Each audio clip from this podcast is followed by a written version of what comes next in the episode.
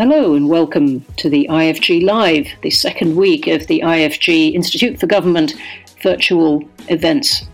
I'm Bronwen Maddox, and I've got a great panel here of IFGers Gemma Tetlow, our chief economist. Hi, Gemma. Hello. Nick Davies, our program director for public services. Hello. Joe Owen, program director for Brexit and Beyond. Hello there. And Alex Thomas, program director for the civil service. Hi, Bronwen. Well, we're going to be looking at the government's first 100 days, something of a traditional exercise that we do, and it's fair to say that this wasn't quite what the government was expecting.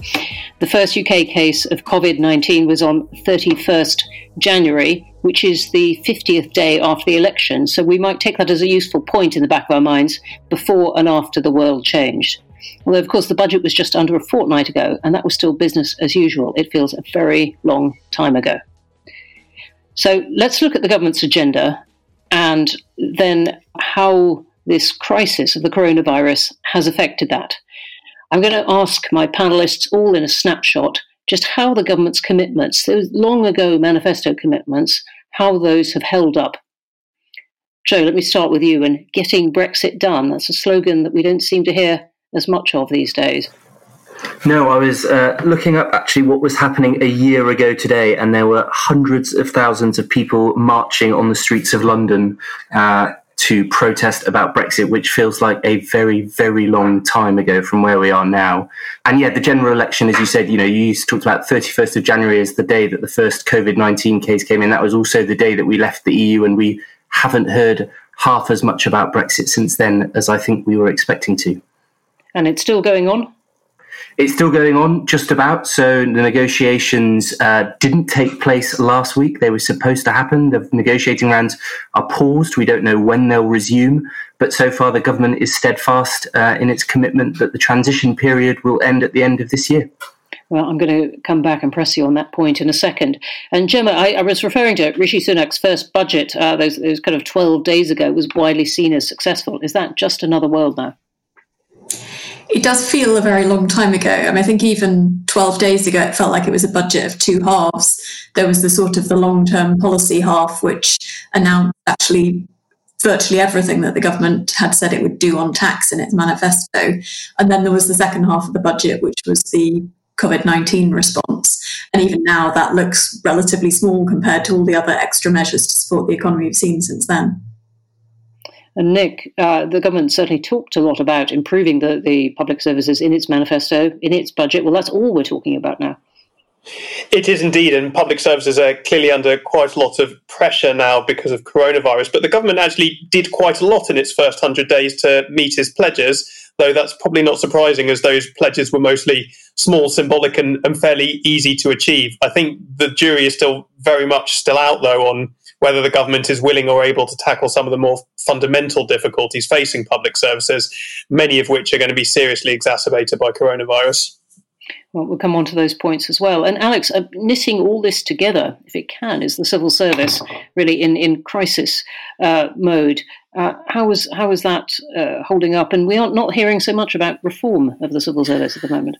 We're not, and um, uh, perhaps you know, not surprisingly, uh, civil service reform didn't feature that heavily in the uh, Conservative Party manifesto for the last election. It, it, tends not to be the sort of thing that animates voters, uh, and so that's that's not a surprise. But it obviously, particularly uh, over and just after Christmas, uh, was very heavily present, and everybody was suddenly talking about misfits and weirdos and Dominic Cummings blogs and civil service skills. Um, I mean, we'll we'll come on to talk about this, but but that that agenda is you know, insofar as it's how government is getting stuff delivered, how this crisis is is being managed in part is absolutely central to uh, to to uh, what the government's doing. But that sort of classic civil service reform, uh, let's uh, let's bring in lots of new people, let's relocate the civil service, uh, is going to take a hit like everything else through this crisis. I think. Great. Well, look, th- thanks very much indeed for that let's um, let's dig into some of these a bit, and I, I want to start with uh, where we just were starting in this conversation with uh, with Brexit um, as was, um, or the you know the Brexit transition period. Joe, it, it's one of these obvious questions, but and you, have you've, you've already told us the government uh, said no, it won't extend the transition period. But really, what are we supposed to make of that?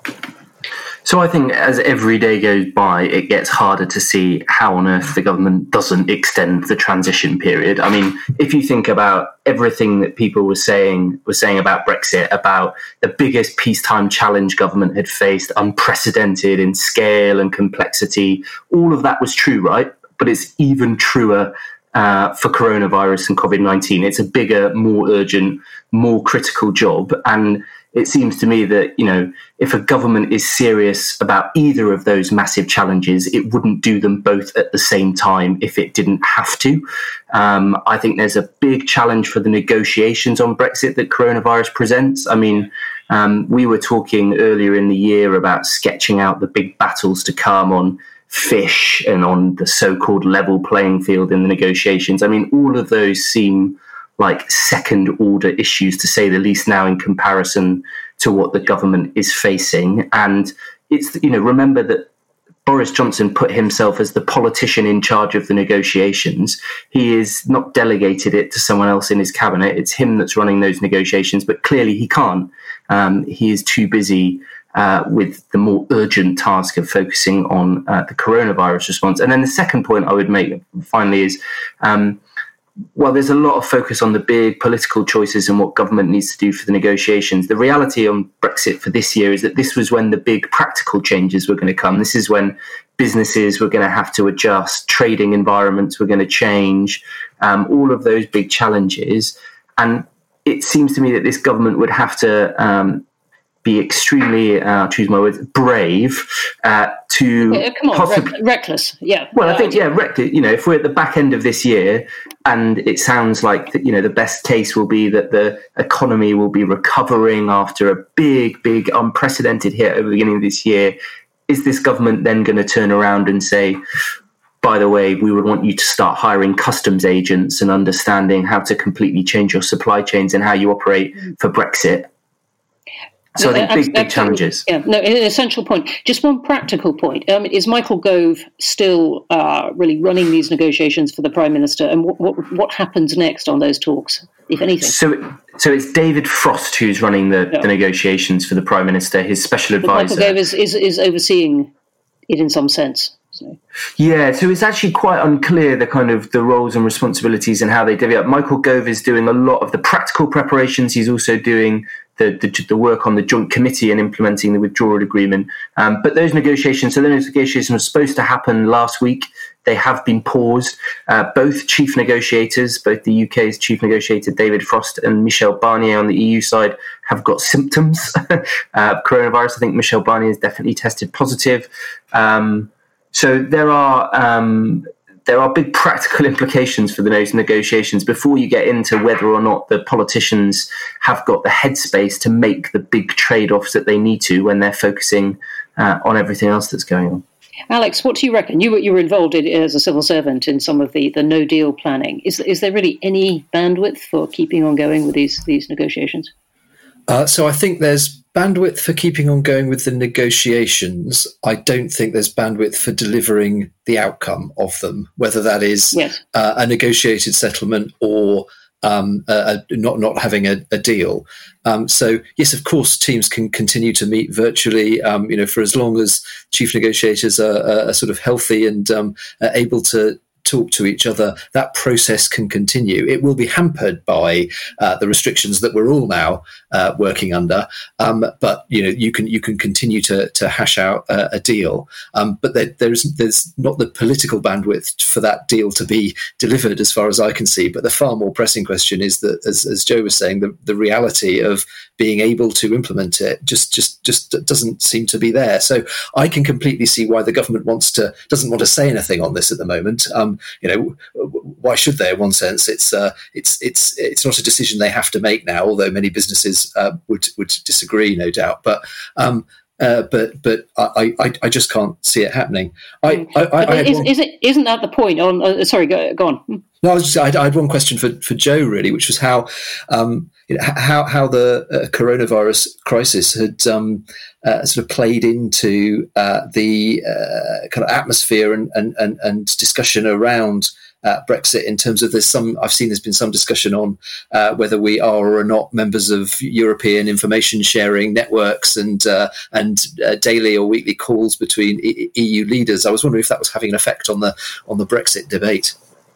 Yeah, so this is the question of you know we're talking about separating ourselves from this block and no, no, no longer needing the cooperation. And um, as many people have said, with such a global issue, does global cooperation is it not at an absolute premium now? And we're starting to see some of the implications of pulling out of those forums. I mean, the reality is, you know, for the time being, at least, we are still we still have access to uh, the same level of information that we did as an EU member state. We're still, to all intents and purposes, an EU member state. We're just no longer in the meeting. So we will no longer have our representatives in those conversations at an EU level um, through the kind of EU institutions on responding to this. I mean, how that could play in again at the end of the year if you know the, again the talks and rumors are true or um, potential um, predictions are true at how long this thing could carry on if we are again facing the end of this year and the government serious about um, removing us from certain organisations or um, systems for communicating, then I imagine they'll get even more even more pushback. So yeah, I think you're right. It does show that the the implications of withdrawing from um, uh, machinery for global cooperation at a point where it seems extremely extremely important although I mean, global cooperation, a point we might come on to another time, hasn't been absolutely at its peak. Uh, I, I, think in this. No, not yet. Um, Alex, I, I, just wanted to pick up um, the point you made about uh, well, the government's got no reason to say at this point that it it needs to pull out of the the transition deadline. I mean, the the pressure on business seems to me. You know, there is a clamour uh, uh, uh, uh from from businesses who've got annihilating threats to them um, uh, from the coronavirus, uh, just not to add to any complication. Gemma, are you, are you, what are you hearing from businesses? Are they assuming that the government is simply going to get rid of this extra Brexit complication? Um, I mean, I think government has been pretty clear in its communications so far that it wants to do whatever it takes to keep businesses going at the moment. Um, so I don't think we've heard anything concrete about removing some of the demands of Brexit, but clearly, if that I would imagine if that's something that businesses are asking for, then the government doesn't want to see businesses going under because they're unable um, to kind of meet the extra challenges that are being put on them at the same time. it's not just businesses that sort of have these dual demands on them. If you look at the way the government is responding to the need for support for businesses, you have HM Revenue and Customs suddenly having to in, invent an entire scheme for putting large amounts of money out to businesses to help them meet their wage. And that requires HMRC to set up an entire new system in a matter of weeks, whilst at the same time they were also already trying to work on setting up new systems to deal with Brexit as well. So the civil hmm. service and businesses are both having to deal with these competing pressures. So, Gemma, let's turn to some of these economic and financial questions. Let me ask you the conventional 100 day question of what you think the, of, of the commitments that the government made in the manifesto it's actually on course to deliver. I suppose in terms of the economic commitments they made, there was sort of there were a set of tax pledges which were actually reasonably modest. They delivered essentially all of those in the budget. So we saw they announced that they would no longer be cutting corporation tax 17%. They raised the threshold for paying national insurance contributions and they announced they're scaling back entrepreneurs' relief along with a few other bits and pieces. So they really did everything that was in their manifesto on tax in that first budget. The other major set of economic commitments or pledges they've made in the manifesto is around levelling up the economy, trying to boost growth outside London and the southeast.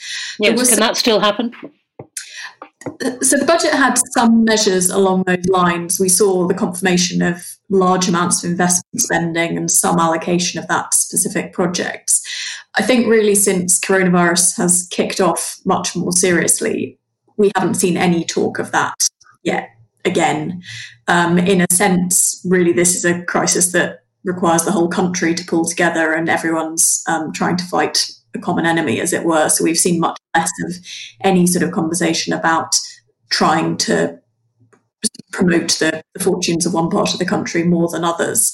Um, actually, if anything, obviously London has been so far worse hit by coronavirus than the rest of the country. So actually, London's economy is under more strain and may well be shut down more severely than the rest of the country um, because that's where coronavirus has spread most quickly so far. What about the extraordinary pledges that the government has been forced to make and has rushed to make in the, in the, in sequence in in the past uh, week and a half or so. Wall of money. It's becoming, if you like, the employer of last resort in some in some cases, uh, rushing to try and prop up businesses and um, stop people from suffering hardship. Has that taken us into a completely new world? I mean, it is a totally unprecedented type of response from the government, and in a sense, that's because this is a sort of economic impact that we haven't really seen before usually if you have economic downturns, what the government is focused on trying to do is to get confidence up, get people back out in the shops buying things. But by the nature of this crisis, the government doesn't want people to be going out and actually spending money in the economy. So, actually, what the government is trying to do is exactly as you say, essentially being the sort of provider of money of last resort, both directly to businesses to try and keep them going through what we hope will be maybe not very short term, but at least a temporary um, shock to the economy, and putting money into people's pockets more directly as well. And that's all designed to try and ensure that once they're able to lift the restrictions on social interactions and going out and doing things, that there are businesses still there that pick up quickly again and get the economy moving again. And we're looking, I mean, some things that may not be so temporary. Oh, it, would uh, almost renationalisation of the, the railway network, uh, the government taking stakes in airlines, perhaps. Um, it looks like it's it's fulfilling a manifesto, just happens to be the, the uh, Labour one. I think that the really interesting question will be whether many of these allegedly temporary interventions actually end up being permanent some of them you can see would be relatively easy to scale back, and we, probably don't think that there's much appetite for the government to effectively lend directly to businesses in the longer term. But some of the other measures, and as you say, things like taking stakes in railway companies, potentially taking stakes in airlines as well, and also some of the measures that have been taken on welfare spending. So the government has announced that it will for 12 months increase the generosity of universal credit and tax credit payments. Those are measures which it may be harder for the government to reverse because, as you say, ahead of the last election, there was certainly some appetite uh, in some parts of the electorate for the government to take a much more active role in railways anyway. And there had also been calls for the government to be more generous in terms of increasing welfare payments to people. So both where there was already pressure to make those permanent measures before coronavirus kicked off. And so it would be very hard for the government to then roll them back, even after this crisis has passed. We may be see- seeing, uh, mightn't we, a whole shift um, in the role of government, in the role of the state, a, a sort of a rise in the in the role of the, the, the public sector. I mean, one, one of the questions to me is how much uh, the business environment bounces back, how many of these, uh, how much of the gig economy, which has for all, uh, it's uh, much maligned, created a lot of jobs and been part of the, the vibrancy of the economy in the past uh, 10 years or so, whether that bounces back at all or, or not.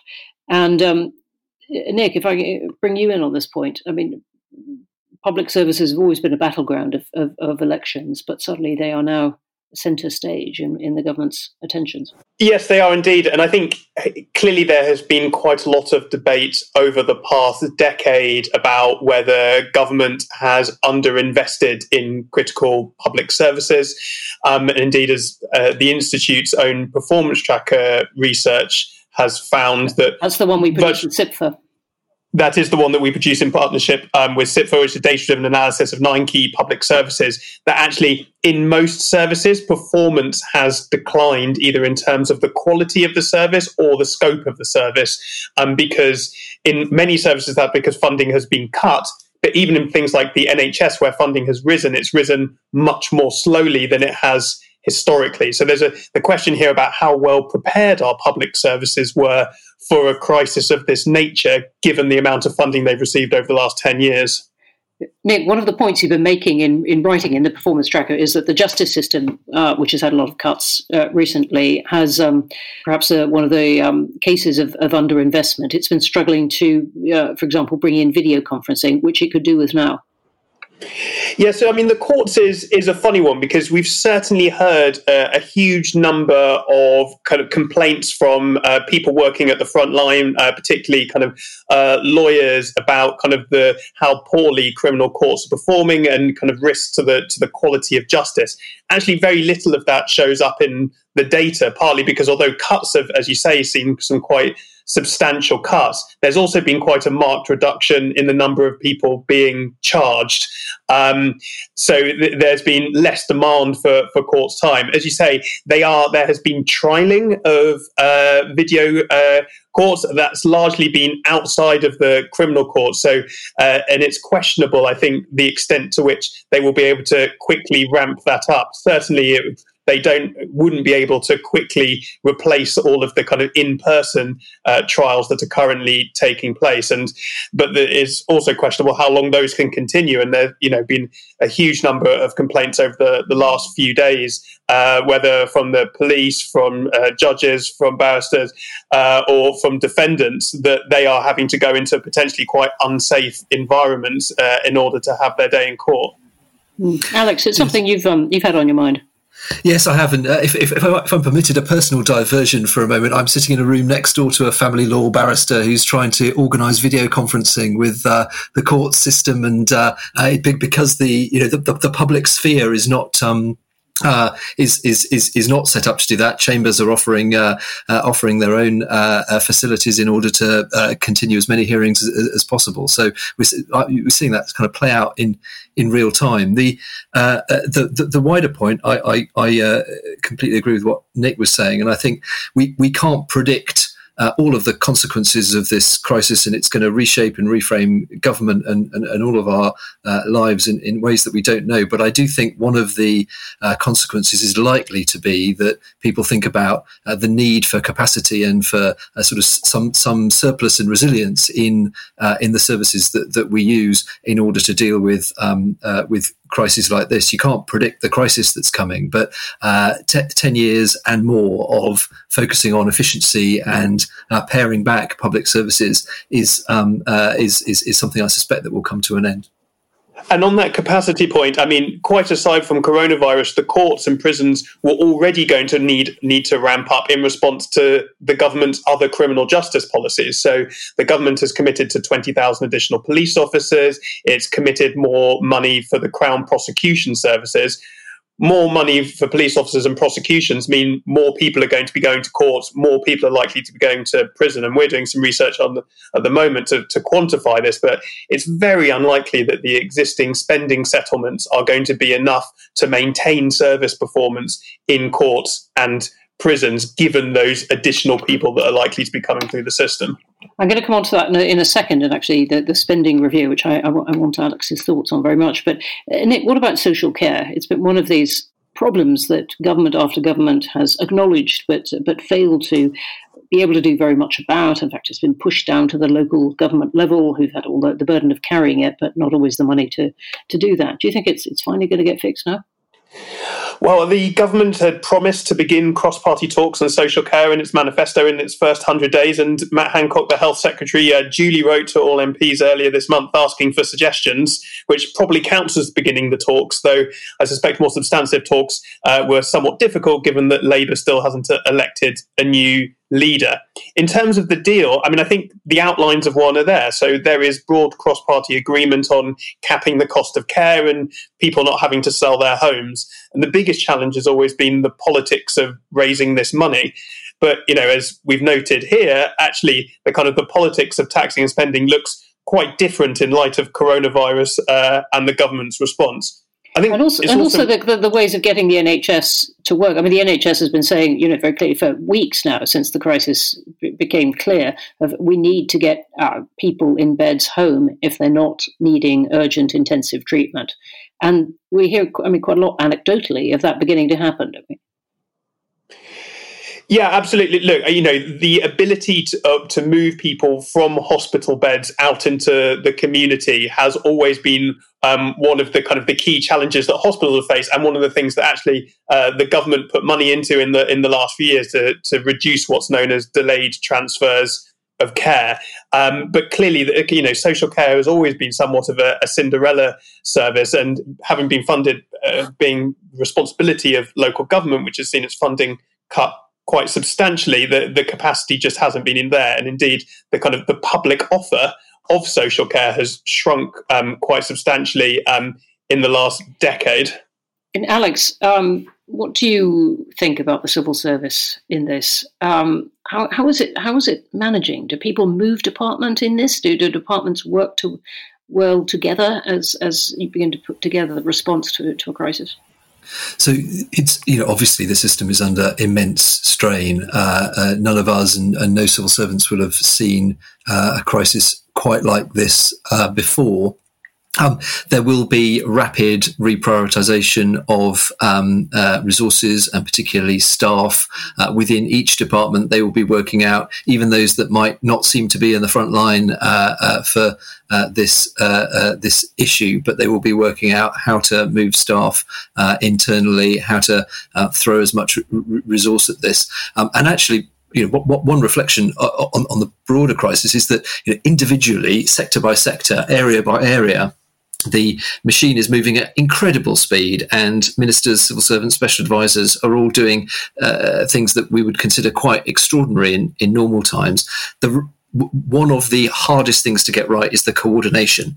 And with all of this activity, um, the uh, efforts that the civil service and uh, uh, the, the, kind of whole machine are putting into coordinating through all of this uh, are, are, are, immense. But it's really, really difficult to get right. And I think we are seeing some of the challenges of that play out in the communication and the uh, and the choreography of, of, of announcements and, and government interventions. And what about delegation to the regions? Is this is this good for mayors or bad for mayors, and they don't really have the powers to deal with this? Apart from the fact they've now got another another year for having been put yes. back. yes, they've got, got an extra year to de- deal with the fallout from, from all of this. I mean, it's like, like was it's some uh, some politicians, some uh, bits of the state will step up, and some some will uh, struggle. Um, I mean, I think it, it, it shows the importance of uh, having a voice for some of these cities. We're seeing with Sadiq Khan, Andy Burnham, uh, others. They can they have a platform, they have a bully pulpit, they can they can uh, sort of reflect the voices of their citizens. They can apply political pressure.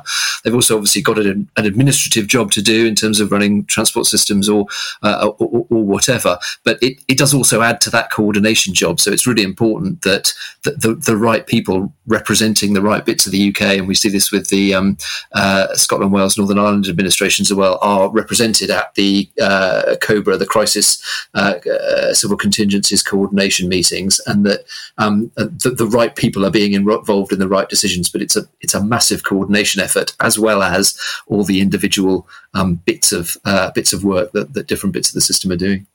What about the business as usual question? I mean, we were talking about a spending review um, going to happen this summer, which would set budgets for departments, you know, for the next three years, and uh, the whole of Whitehall was going to chip into this. Does that really get blown out of the water now? Uh, I think it does. We haven't heard anything, again, understandably, from the government on exactly how they're uh, planning to do this, but I don't think you can have anything like a normal spending review in these circumstances. As with so much of this stuff, it depends how quickly, how long these measures are in place, and how uh, how how quickly uh, we get through it. Um, but uh, uh you can't talk about allocating, you know, an extra half a billion or 100 million pounds here there across public services um, when we're in a, a battle to to keep them afloat uh, and and talking in the uh, uh, hundreds of billions rather than the hundreds of millions. And, and finally, along with that, the constitutional commission the government was going to have, it really feels very um, uh, academic almost now. Um, and it was worried about things like judicial review and, and people challenging its decisions. And now, it, now it's, it's, it's, uh, it's in the middle of getting emergency powers, legislation going through. To, through through Parliament, do you think that uh, that goes out the window as well? I think I, I think in the short term it does. Um, and uh, you, know, to set up, talk about. Uh, we in the IFG have done events on page forty-eight of the manifesto and uh, and and uh, judicial review and, uh, and stuff, as you say. So I think in the short term, all of that goes out the window. It's not going to be a priority for the government. I do think uh, and uh, we will, uh, uh, of course, be, be thinking about this as well. But uh, the um, in a crisis like this, once you're through it, you look back. There will be a public inquiry. There will be a reflection, a huge reflection on how we're governed. So some of the the constitutional questions will be seen through the lens of how well we did and how well our system held up to a crisis like this. So I suspect that's the direction this will this will go in. I think that's exactly right. Well, look, to, to wrap this up, let me ask each of you what you're looking for in your area, both as a touchstone of um, whether any bits of normal life keep on and, and as a measure of how much coronavirus is affecting your area.